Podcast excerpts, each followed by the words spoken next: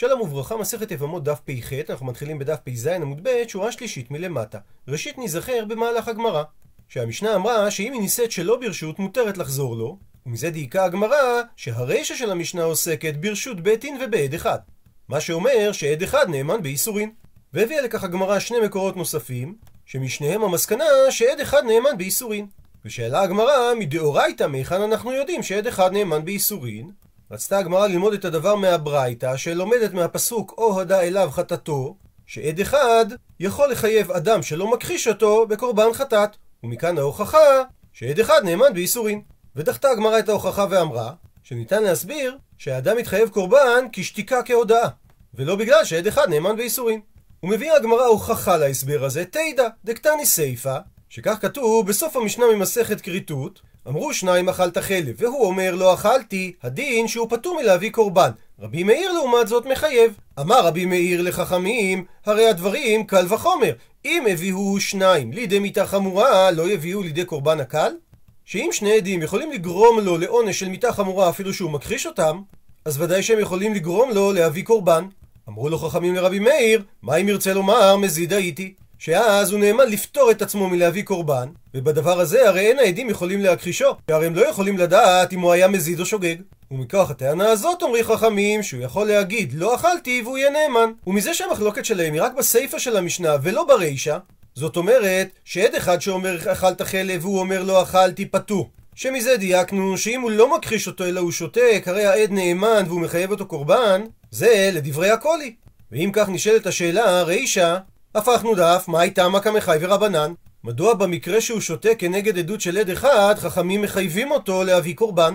אילי, מה אם תאמר שזה משום דעד אחד דמהימן? והרי לא ניתן להסביר כך שהרי, והתרי בעלמא, כאשר יש עדות של שני עדים, דאף אגב דמכחיש לאו, אינו מהם ני, שאפילו כאשר האדם מכחיש את מה שהם אומרים, הם נאמנים בעדותם כנגדו, ובכל זאת, וכפתרי רבנן, את האדם מלהביא קורבן, שהרי הוא יכול להגיד מזיד הייתי. אז אם כך, גם ברישא של המשנה, הטעם שחכמים מחייבים אותו להביא קורבן זה לא בגלל שעד אחד נאמן, אלא לאו בהכרח צריך להסביר שהסיבה שחכמים מחייבים להביא אותו קורבן משום דאישתיק, ושתיקה כהודאה דמיה. וממילא חוזרת השאלה, מה המקור לכך שעד אחד נאמן באיסורין? אלא עונה הגמרא, סברא היא. מידי דהווה, וזה דומה, לחתיכה, ספק של חלב, ספק של שומן, שחלב אסור באכילה ושומן מותר באכילה, ואת העד אחד ובא עד אחד ואמר, בריא לי דשומנו, שבמקרה כזה העד הזה דמהימן. ואומר רש"י שוודאי פשיטא לן שסומכים על עדות העד הזה כל זמן שהוא לא נחשד לשקר. כי אם לא נאמין לו, אז אין לך אדם שאוכל משל חברו, ואין לך אדם שסומך על בני ביתו. וכמו שכאן סומכים על עד אחד, כך גם התירו חכמים לאשת איש להתחתן על פי עדות של איש אחד שאומר שמת בעלה. דוחה הגמרא, מי דמי? מה אתה מדמה בין שני המקרים? הטעם לגבי חתיכה ספק של חלב ספק של שומן, לא התחזק איסורה. לא הוחזק איסור בחתיכת השומן לפנינו, כי אנחנו לא יודעים האם זה חתיכה של איסור או חתיכה של היתר. אבל הכה, התחזק איסורא דאשת איש. הרי כאן במשנה שלנו, האישה היא בחזקת איסור של אשת איש, והספק הוא האם בעלה מת או לא, דהיינו, האם היא יצאה מחזקת האיסור. ובנוסף לכך, הרי יש כלל, ואין דבר שבערווה פחות משניים. אז איך יסמכו חכמים על עד אחד, כדי להוציא אותה מאיסור אשת איש, שזה דבר שבערווה? כי אם כבר, הלא דמיה, לא דומה המקרה של המשנה, אלא לחתיכה דוודאי חלב. כך שיש עליה כבר חזקת איסור בדומה לאשת איש, ואת העד אחד ואמר, ובא אחד והעיד, בריא לי דשומן הווה. שבמקרה כזה הדין דלא מהימן. דוחה הגמרא את השוואה האחרונה ואומרת מי דמי? האם דומה המקרה של אשת איש שהלך בעלה למדינת הים?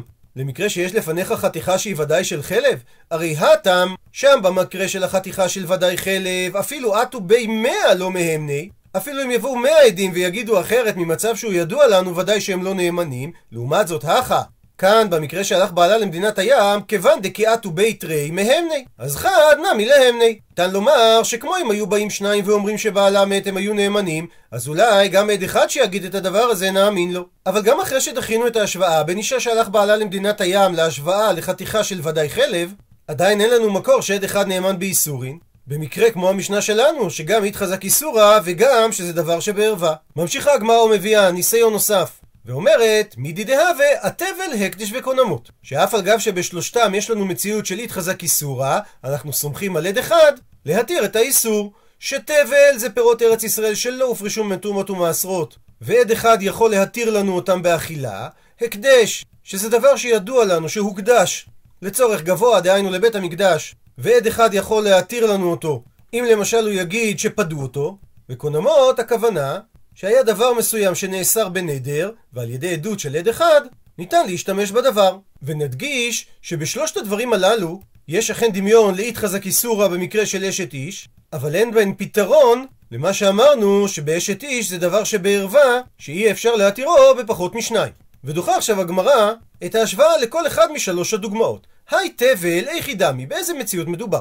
אידי די, אם התבל הוא של האדם עצמו, אז הסיבה שנאמין לו שזה כבר מאוסר ולא תבל, משום דבידו לתקנו, שהרי הוא יכול להפריש תרומות ומעשרות. מה שאין כן כאשר עד מעיד על בעלה של האישה שהוא מת, שזה לא דבר שבידו לתקן, אלא אולי מדובר על תבואה דאחר, אבל אם כך הדבר תלוי בשאלה מהי כסבר. אי כסבר שמי שתורם משלו על של חברו, הוא אינו צריך את דעת הבעלים, משום דבידו לתקנו, אז שוב זה לא דומה למקרה של המשנה שלנו. ואי כסבר שמי שתורם משלו של חברו כן צריך דעת בעלים. אז במקרה ש"ואמר העד אנא ידענה בידי מתקן", אני יודע שהתבל הזה תוקן והופרשו מן התרומות ומעשרות, היא גופה מנהלן. מה המקור לכך שהוא נאמן? ואותו דבר הקדש נמי גם לגבי הקדש. אם מדובר בקדושת דמים, שזה חפצים שהוקדשו לבית המקדש כדי שיפדו אותם וישתמשו בכסף, אז הסיבה שהוא נאמן משום דבידו לפדותו. וזה לא דומה למשנה שלנו. ואם מדובר על הקדש של קדושת הגוף, שלא ניתן לפדות את זה, כגון בהמות הראויות להקרבה, או כלי שרת לשימוש בבית המקדש, אבל גם בקדושת הגוף הדבר תלוי. אידי די, אם זה היה דבר של העד עצמו שהוא הקדיש אותו, אולי הוא נאמן משום דבידו ליתשולי עלי, שהוא יכול להישאל על ההקדש, דהיינו ללכת לחכם ולבטל את ההקדש, שהרי הקדש זה סוג של נדר. אלא תאמר שמדובר על הקדש דאחר, ואמר על זה העד ידנה בי דאית של מרי עלי, שאני יודע שמי שהקדיש אותו נשאל עליו והחפץ עכשיו לא קדוש, אבל היא גופה מנהלן. חוזרת השאלה, גם במקרה הזה, מהיכן אנחנו יודעים שעד אחד נאמן באיסורים? ממשיכה הגמרא, קונמות נמי. גם ההשוואה לקונמות לא מתאימה. ואפשר להסביר קונמות בשתי אפשרויות. איכא סבר יש מעילה בקונמות וקדושת דמים נחתא להו. שמי שאומר קונם על החפץ לבית המקדש, הוא מכיל על החפץ קדושת דמים. כך שמי שישתמש בשוגג בחפץ יעבור על איסור מעילה, יצטרך להביא קורבן ולשלם קרן וחומש. לפי ההסבר הזה, ניתן לומר שעד אחד נאמן משום דבידו לפדותו, ולא בגלל שעד אחד נאמן באיסורין. ואיכא סבר, אין מעילה בקונמות ואיסור בעלמא ודרכב לאו הכתפי, שכאשר אדם אומר קונם על החפץ לבית המקדש, הוא לא מכיל קדושה על החפץ, אלא זה איסור נדר רגיל, שכביכול רוכב על כתפיו, ועושה כל שימוש בחפץ, אבל לפי ההסבר הזה, אידי די, אם החפץ הוא של העד עצמו, אז הסיבה שהוא נאמן משום דבידו ליתשולי עלי. שהרי הוא יכול ללכת לחכם ולעקור את הנדר. אלא תאמר שהחפץ הוא לא שלו אלא דאחר? ואמר העד, אנא ידנה דאית של מרי עלי? שאני יודע שהחפץ הזה כבר לא אסור, כי הבעלים נשאל על נדרו? אבל שוב חוזרת השאלה, היא גופה מנהלן. מה המקור לכך שעד אחד נאמן במקרה כזה?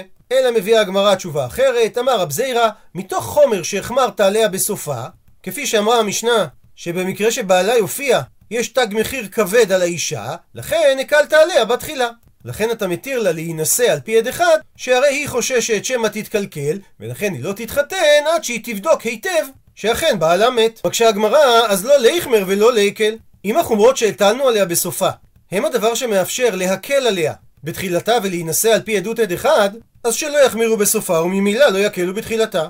עונה על כך הגמרא, משום עיגונה כאילו ברבנן.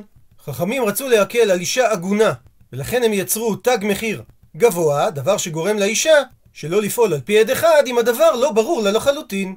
ציטוט מהמשנה, תצא מזה ומזה וכולי. אמר רב, לא שנו אלא שנישאת בעד אחד, שאז היא צריכה לצאת משני הבעלים, אבל נישאת על פי שני עדים לא תצא. מבינה הגמרא בשלב הזה שהיא לא תצא מהבעל השני. מכחו עלי במערבה, צחקו על ההבנה הזאת בארץ ישראל שנמצאת במערבה של בבל, שהרי את גברא וקאי ואת אמרת לא תצא? בא הבעל הראשון ועומד בפנינו, ואתה רוצה לומר שבגלל שהיא נישאה על פי שני עדים, היא לא תצא מהבעל השני? והרי ודאי שעדות שני העדים היא עדות שקר. מתרצת הגמרא, לא זאת ההבנה בדברי רב, אלא צריכה להסביר דלא ידעינן לי, שאנחנו לא מכירים שאכן זה בעלה הראשון. מקשה הגמרא, אבל אי דלא ידעינן לי, אז בעד אחד המאי תצא, שהרי עדותו לא נסתרת. מתרצת הגמרא, לא כך תסביר, אלא צריכה לומר, דעתו בי תרי ואמרי, שבאים איתו שני עדים ואומרים, אנא נבינן בידי מקי נפק ועדשתא. אנחנו היינו איתו מהזמן שהוא יצא עד הזמן עכשיו שהוא חזר, ואתונו דלא ידעיתו לי, ואתם לא מזהים אותו. והוכחה שאכן מראה של אדם יכול להשתנות כל כך, דכתיב, כאשר האחים יורדים למצרים, ויכר יוסף את אחיו, והם לא הכירו. ואמר רב חיסדא, מלמד שיצא בלא חתימת זקן, ובא בחתימת זקן. אז באותו אופן ניתן להסביר, שאם היא התחתנה על פי עדות של שני עדים, והגיע האדם שאנחנו לא מזהים, עם שני עדים שאומרים שהוא הבעל הראשון, על זה אמר רב שהיא לא תצא מהנישואים מהשני. אז לגבי עדות של עד אחד, היא צריכה לצאת כי העדות של שני האנשים על גבי זהות הבעל נאמנה, אבל כאשר הם מעידים כנגד שני עדים שאומרים שהבעל מת, אז הואיל והיא כבר נישאה על פי העדות הזאת, לא תצא מהבעל השני. מקשה הגמרא סוף סוף תרי ותרי הוא. הרי בסופו של דבר זה עדות של שניים כנגד עדות של שניים. הפכנו דף והבעליה באשם תלוי קאי. ובגלל שיש פה עדויות סותרות, לא ברור מה המציאות. איך מתיר לרב להישאר עם בעלה השני? והרי כל פעם שהוא בא אליה, יש לו ספק האם היא אשת איש, והוא מתחייב בקורבן אשם תלוי. מתרץ, אמר רב ששת, מדובר כגון שנישאת לאחד מעדיה. והוא לא מתחייב באשם תלוי, שהרי המציאות ברורה עבורו. מקשה הגמרא, אבל היא גופה באשם תלוי קיימה, שהרי היא שומעת עדויות סותרות. מתרצת הגמרא, מדובר באומרת ברי לי. שגם היא אומרת שהמציאות ברורה לה, כגון על ידי סימנים, שהיו בגופו של הבעל ולא קיימים אצל מי שאומר שהוא בעלה, אז היא לא מתחייבת אשם תלוי, שהרי אשם תלוי אינו בא אלא על מי שליבו נוקפו. אבל לה אין ספק שזה לא בעלה. אי הכי, אבל אם כך מקשה הגמרא, מאי למימרא? מה רב בא לחדש? הרי אפילו רבי מנחם ברבי יוסי לא כאמר אלא כשבאו עדים ואחר כך נישאת שהיא צריכה לצאת מבעלה השני, אבל במקרה שנישאת ואחר כך באו עדים, לא אמר שהיא צריכה לצאת מבעלה השני, ותניא שכך שנינו בברייתא. שניים אומרים מת הבעל, ושניים אומרים לא מת הבעל, או ששניים אומרים נתגרשה, ושניים אומרים לא נתגרשה, הרי זו לא תינשא, כי יש לנו עדויות סותרות, ואם נישאת לא תצא מהשני. רבי מנחם ברבי יוסי אמר, כן תצא מהבעל השני, אבל הוא מסייג את דבריו. אמר רבי מנחם ברבי יוסי. אימת אני אומר שתצא מהבעל השני בזמן שבאו עדים ואחר כך נישאת, אבל אם היא קודם נישאת ואחר כך באו עדים, הרי זו לא תצא מבעלה השני. ואם במקרה הזה אין מחלוקת, אז מה חידש רב? תרץ את הגמרא, כי כאמר רב נמי בזמן שבאו עדים ואחר כך נישאת. וכך מסביר רב את המשנה, שכאשר בא עד אחד ואומר מת בעלה, ועל פי העדות הזאת היא נישאת ואחר כך בא בעלה, במקרה הזה אמרה המשנה שהיא צריכה לצאת מבעלה השני. אבל אם הגיעו שני עדים ואמרו שמת הבעל, אז אפילו אם בא בעלה, ואנחנו לא מזהים אותו אלא על ידי שני עדים, וכפי שהסברנו, האישה מתחתנת עם אחד מהעדים, וגם לאישה עצמה ברור שזה לא בעלה, במקרה כזה חידש רב שהיא לא תצא מבעלה השני, והוא בא לאפוקי להוציא מדרבי מנחם ברבי יוסי, שאמר שבמקרה כזה כן תצא מבעלה השני. ואיכא דאמר, ויש גורסים את דברי רב באופן הבא. תמה דנישאת ואחר כך באו עדים, אבל באו עדים ואחר כך נישאת, תצא כמן, כשיטת מי? כרבי מנחם ברבי יוסי. הוא מסביר רש"י, שמה שרב בא להשמיע לנו, שהטעם שאמרה המשנה, שהיא לא צריכה לצאת מבעלה השני, זה בגלל שהיא נישאה ורק אחר כך באו עדים. אבל אם כנגד העדים באו שני עדים אחרים, ככה שהמציאות לא ברורה, ואחר כך היא נישאת, בזה יאמר רב שהיא כן תצא מבעלה השני. מה שאומר שרב רצה להשמיע לנו שהלכה כרבי מנחם ברבי יוסי ולא כתנא קמא. מקשה על כך מיטיב רבה, שיש ברייתא שאומרת מניין שאם לא רצה כהן להתקדש מן טומאה ומנשים פסולות, שצריך לדפנו, דהיינו להכות אותו ולקדש אותו בעל כורחו. והמילה דפנו זה או שמרביצים לו בדפנה והוצה, או במשמעות שמרביצים לו על הדופן שלו, על הצלעות שלו. תלמוד לומר, מזה שכתוב וקידשתו, ואז המשמעות היא אפילו בעל כורחו. עד לכאן לשון הברייתא, הוא מבאר רבא, איך ידמי, באיזה מציאות מדובר? אילי, מה אם מדובר דלא נישאת לאחד מעדיה ולא כאמרה ברילי, אז האם צריכה למימר במקרה כזה דדפנו? והרי אם כן, אז ודאי שמדובר באיסור מפורסם, ולא היה צריך הפסוק להשמיע לנו במיוחד שצריך לכפות אותו על זה. שהרי אפילו באיסור ספק לא צריך פסוק, לומר שכופים אותו, שלא יעבור על האיסור. אלא לאו, בהכרח צריך להסביר שמדובר דנישאת לאחד מעדיה וכאמרה ברילי. וקטני, ובכל זאת אמרה הברייתא, דפנו. דהיינו להכות אותו, עלמא זאת אומרת שגם במקרה כזה מפקינן למיני, מוציאים אותה ממנו ולא כדברי רב. מתרצת הגמרא שלושה תירוצים. תירוץ ראשון, איסור כהונה שני.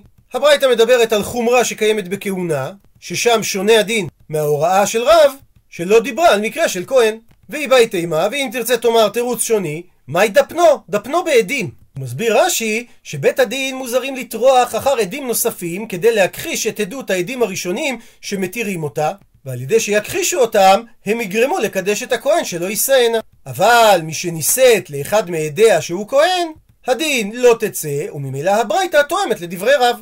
והיא באי תימה, ואם תרצה תאמר תירוץ שלישי, שמדובר כשבאו עדים ואחר כך נישאת, והברייתא היא כשיטת ורבי מנחם ברבי יוסי היא. וזה מסתדר עם האיכא דאמרי שהבאנו קודם, שרב סובר כרבי מנחם ברבי יוסי. עד לפה הסברנו את דברי רב שהיא לא תצא מבעלה השני. רב אשי לעומת זאת אומר, מהי הכוונה במילים לא תצא דקאמר רב? הכוונה לא תצא מהיתרה הראשון. זאת אומרת שהיא חוזרת לבעלה הראשון, שהרי היא נישאה לאדם השני על פי עדות של שני עדים, מה שמגדיר אותה כאנוסה. מקשה הגמרא להסברו של רב אשי, האמרה רב חדא זימנה. הרי רב אמר את זה כבר פעם אחת, דתנן, ששנינו במשנה, נישאת שלא ברשות מותרת לחזור לו, ואמר על כך רב הונא, אמר רב, הכי הלכתה. ככה ההלכה. מתרצת הגמרא, חדא מכללא דחברתא איתמר. רב אכן אמר את דבריו פעם אחת, ואת אחת מהמימרות הסיקו מתוך המימרה השנייה. וממשיכה הגמרא, אמר שמואל, לא שנו במשנה שתצא מבעלה השני, אלא במקרה שלא מכחשתו. אבל אם האשתה מכחשתו וטוענת שהוא לא בעלה, במקרה כזה לא תצא מבעלה השני. ושואלת על כך הגמרא, במה יסקינן? באיזה מציאות מדובר? אילם, האם תאמר שמדובר בבית רי, שהבעל הביא שני עדים שאומרים זה בעלה, אז כי מכחשת לי, מאי הווי? מה זה עוזר לה שהיא מכחישה? הרי היא לא נאמנת כנגד שני עדים, אלא תאמר שהבעל הביא רק בחד שמעיד שהוא הבעל, אבל גם פה, תמה דמכחשתו, דווקא בגלל שהיא מכחישה את העד, אז הדין שלא תצא, אז ניתן לדייק, הא, אם היא שתקה, כן תצא מבעלה השני? ואמרו לה, כל מקום שהאמין התורה עד אחד, הרי כאן שניים. שאם התורה נתנה תוקף לעדות של עד אחד, אז הרי הוא חשוב כשניים, כגון בעדות אישה שעד אחד יוכל לומר שמת בעלה, ובעדות סוטה שעד אחד יכול לומר שהיא נטמעה, ואם כך, ואין דבריו של אחד, שזה העד השני שאומר שלא מת הבעל, במקום שניים, שהרי העד הראשון נחשב כשניים. ואם כך, הדיוק שאמרנו שבמקרה שהיא שתקה, תצא מבעלה השני הוא לא נכון. תרץ את הגמרא, אחא במאי עסקינן, כאן באיזה מציאות שמואל דיבר? בפסולי עדות, ששני המעידים על זהות הבעל הם פסולי עדות כגון קרובים או נשים, וכדרבי נחמיה, דתניא, שכך שנינו בברייתא, רבי נחמיה אומר, כל מקום שהאמין התורה עד אחד, הרי זה לא תורת עדות קלאסית, ובמקרה כזה, הלוך אחר רוב דעות, שהולכים אחר הרוב, ולא כמו בעדות כשרה, ששם אומרים ששני עדים כמאה עדים. ועשו על פי זה שתי נשים באיש אחד, כשני אנשים באיש אחד. ששתי נשים שמכחישות איש אחד, יש להם את אותו התוקף כמו שני אנשים באיש אחד, שהן מבטלות את עדותו, אפילו שהן פסולות עדות. ולכן, אילו לא בא הבעל ועד אומר מת, ויש שני פסולי עדות שאומרים שהבעל לא מת, אז אומר שמואל במקרה כזה, שהאישה לא יוצאת מחזקת אשת איש, שהרי אנחנו הולכים אחרי רוב דעות. וכן, כשבא הבעל והביא שני פסולי עדות עמו, שאומרים שהוא אכן הבעל, אבל האישה אומרת שהיא לא מוכרת אותו אם זה הבעל אם לא, זאת אומרת שהיא לא מכחישה שזה הבעל, אז במקרה כזה הדין שהיא תצא מבעלה השני, שהרי יש פה שתי נשים שמכחישות את העדות של העד הראשון, שעל פי עדותו היא התחתנה, ואם כך היא לא יצאה מחזקת אשת איש, לכן היא צריכה לצאת מבעלה השני. אבל במקרה שהיא אמרה, ברור לי שזה לא בעלי, אז במקרה כזה, נוציא את העדות של העד הראשון מהסיפור, כי אין פסולי עדות נאמנים להעיד על אדם כשר, אפילו אם הם כמות של אלף אנשים, שהרי כל אדם נאמן על עצמו בייסורים בדבר הברור לו. אלא אם כן יש עדות כשרה בדבר.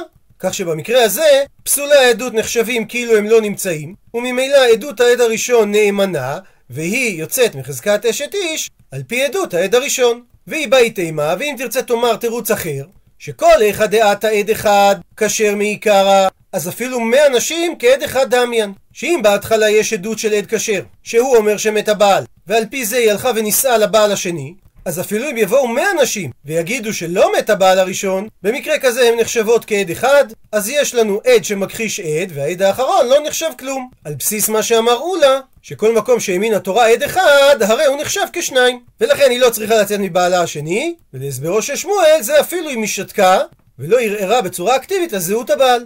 ומה שאמר שמואל שבמקרה שהיא שתקה תצא מבעלה השני, הכא במאי עסקינן, באיזה מציאות מדובר כאן? כגון דעתיה אישה מעיקרא, שיגיע אישה שהיא פסולת עדות, ואמרה שמת הבעל, ועל פי העדות הזאת נישאה האישה לבעל השני, שבמקרה כזה, אם באים אחר כך שני פסולי עדות, ואומרים שהבעל חי, אז אם היא שותקת, יוצא שיש לנו רוב דעות לאיסורה, ועדותה של האישה הראשונה בטלה, ולכן היא צריכה לצאת מבעלה השני. ותרצה לדרבי נחמיה אחי, וכך תסביר את דברי רבי נחמיה, שרבי נחמיה אומר, כל מקום שאין מן התורה עד אחד, הלוך אחר רוב דעות. ולכן, ועשו שתי נשים באישה אחת, כשני אנשים באיש אחד.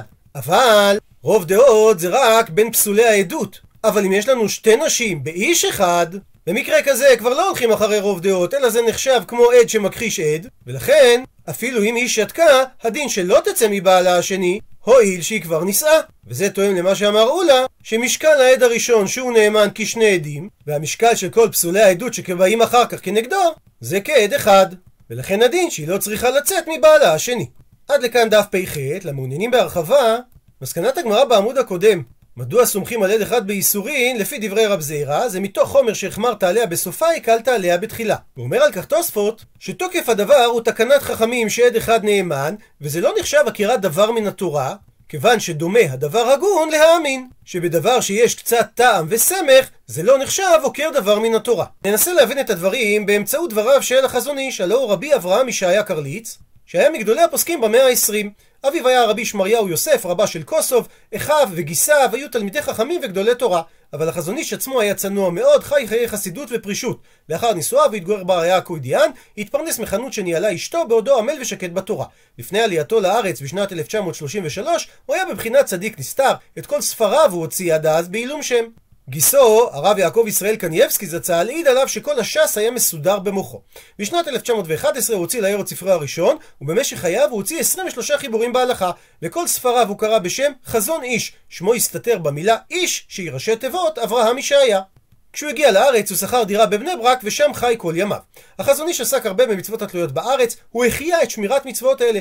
קיבוצי פועלי אגודת ישראל באמצעות הרב קלמן כהנא שהיה בן ביתו של החזון איש, שמרו את המצוות התלויות בארץ, ובמיוחד את שנת השמיטה על פי הנחיות החזון איש. בתאריך א' בחשוון תשי"ג, בעיצומו של המשא ומתן הקואליציוני לקראת הרכבת ממשלת ישראל הרביעית, נערכה פגישתו המפורסמת עם ראש ממשלת ישראל דוד בן גוריון. בפגישה שאל ראש הממשלה כיצד יחיו יחדיו דתיים וחילוניים. החזון איש השיב לו במשל שמקורו במסכת סנהדרין: אם שני גמלים נפגשים בדרך במשעול, וגמל אחד טעון מסע והשני איננו טעון מסע, זה שאין עליו מסע חייב לפנות את הדרך לגמל הטעון מסע. אנחנו היהודים הדתיים משולים לגמל הטעון מסע, יש עלינו עול של הרבה מאוד מצוות, אתם צריכים לפנות לנו את הדרך. גוריון לא הסכים עם התשובה הזאת ואמר שהם לא עגלה ריקה, אבל התשובה הזו נודעה לימים כמשל העגלה המלאה והעגלה הריקה. וכך מסביר החזון איש באבן העזר. בשיטת התוספות שיש כוח ביד חכמים לעקור דבר מן התורה בדבר שיש בו טעם, היינו, דמתחילה ניתנה תורה על דעת חכמים, להכריע מה נקרא ידיעה, ועד להתיר אשת איש. וחכמים יקבעו בזה חוקים קבועים לכל ישראל, או כל בית דין לבני עירם. וכל שלא קבעו הבית דין, לא מקרה עדות, זולת שני עדים, שאמרה תורה בפירוש. אבל כשישבו בית דין והסכימו על מופת מן המופתים שיהיה חשוב כעדים, למשל במקרה שלנו עדות עד אחד, הרי זה רצוי לפני המקום על פי התורה.